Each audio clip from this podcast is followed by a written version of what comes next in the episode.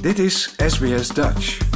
Op sbs.com.au slash Dutch staan nog meer interessante verhalen. Antoinette, we hebben vaker gehoord dat er gedoe is met banken en mensen in het buitenland. Dat er rekeningen worden opgezegd.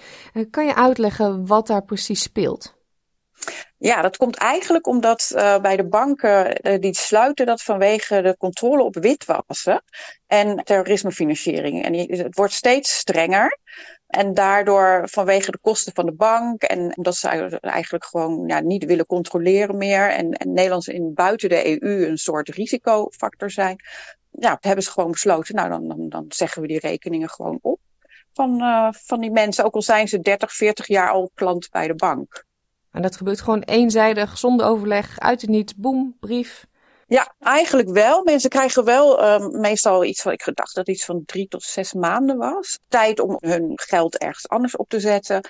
Uh, maar dat is ook wel grappig, want wat je dan moet doen om de rekening te sluiten, is bij de bank uh, persoonlijk aankloppen aan de balie en zeggen: Ik wil mijn rekening sluiten. Oh ja. Dus dat is nogal lastig voor mensen die natuurlijk niet in Nederland wonen. En de, daar, daar horen we ook best wel uh, ja, problemen dat je rekening blijft openstaan. De kosten gaan wel door. Um, maar ja, dat geld is er dan misschien wel af. Maar uh, ze, hebben, ze kunnen hem niet sluiten. Nee, nee. Maar ze mogen geen activiteit meer erop uitvoeren. Dus ja. Mm, ik neem aan dat jullie als stichting goed uh, meer klachten hierover krijgen. Ja, op een gegeven moment was het de um, ABN AMRO Bank en die zou 10.000 mensen, geloof ik in één keer, eruit gooien. Dat was al in 2016. En uh, sindsdien eigenlijk hebben we, we hebben, krijgen best wel veel ja, e-mails en, en klachten binnen van mensen. En niet alleen wij, ook de andere organisaties. En we hebben afgelopen juni vorig jaar hebben we met de drie organisaties hebben wij een bankenrapport gedaan, een enquête.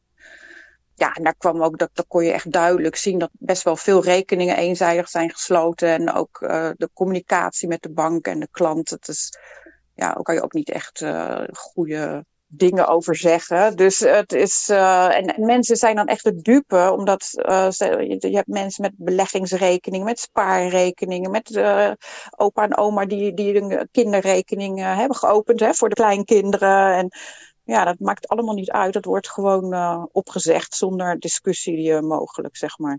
Ja, en je zei al, dit gaat om uh, Nederlanders die vooral uh, buiten Europa wonen. Hè, daar speelt ja. dit bij. En die hebben dan de rekening op hun adres in het buitenland. Niet zoals sommige mensen doen, een postadres bij nog familieleden of zo. Nee, nee het is, meestal staat hij inderdaad op het uh, ja, op buitenlandse adres. Ja, klopt. Mm. En ja. je noemde ABN AMRO net. Zijn er meer banken die zo met hun klanten omgaan? Ja, wat bij ons uh, daaruit kwam uit de enquête is wel dat de ING, ABN AMRO en de Rabobank, dat zijn toch wel de grootste waar, waar de meeste bankrekeningopzeggingen zijn. Maar dat zijn natuurlijk ook de, de banken waar ja, de meeste Nederlandse bankrekening hebben. Tenminste, veel Nederlandse bankrekening hebben. Ja. Dus daarom uh, springen die er ook uit. Ja. ja. Nou, zag ik dat er een petitie rondgaat online. Kan je daar wat meer over vertellen? Ja, toen wij uh, zeg maar uh, de enquête begonnen, toen zijn we in contact gekomen met uh, de stichting Human Rights in Finance. En daar hebben we mee gediscussieerd en van wat is nou allemaal aan de hand en wat kunnen we doen. En, nou, en eigenlijk ben ik in contact ook gebleven met deze stichting. En zij hebben nu een petitie inderdaad. Ik geloof dat we bijna 15.000 handtekeningen hebben nu. En zij gaan die petitie aanbieden 6 februari aan de Kamercommissie van Financiën bij de Tweede Kamer. Ja, en daarin staat: wij willen graag een Nederlandse bankrekening behouden. Ja, het is niet alleen voor Nederlands en het buitenland, moet ik zeggen. Want wat, wat, wat eigenlijk uh, met Nederlands en het buitenland gebeurt, gebeurt ook in Nederland. De, de, de controle wordt steeds strenger. Er zijn bijvoorbeeld kleine bedrijfjes of, of uh, ZZP'ers of, of stichtingen waar ook de rekeningen van gesloten worden. Omdat er steeds strengere ja, regels zijn. Dus het is en voor de bankrekening in Nederland en voor de Nederlands in het buitenland. En de petitie gaat echt puur om het, het recht op het betaalrekening hebben. Voor iedereen, iedereen met een Nederlandse nationaliteit. En vermindering van die hele strikte controle en, en uh, overmatige controle in principe. Mm-hmm. De link naar die petitie komt op onze website sps.com.au Dutch. Nu zei je net, die handtekeningen worden allemaal verzameld en overhandigd. Jij bent daar zelf ook bij, hè? Ja, wij zijn mede-aanbieder, Stichting Goed. En ik ben er ook namens uh, de VWNGB, dat is de Vereniging voor de Gepensioneerden in het Buitenland. En ik neem aan dat ook de Stichting Nederlands Buiten Nederland uh, mede-aanbieder is. Mm -hmm.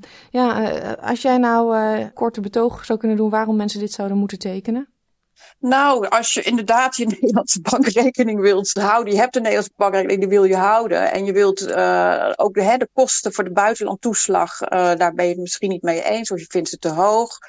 Als jij gewoon echt vindt dat een, een basisrekening, een betaalrekening, een recht moet zijn, dan moet je hem zeker tekenen. Dankjewel Antonietta Sketsi van Stichting Goed. En succes! Graag gedaan, dankjewel. Like, deel Geef je reactie. Volg SBS Dutch op Facebook.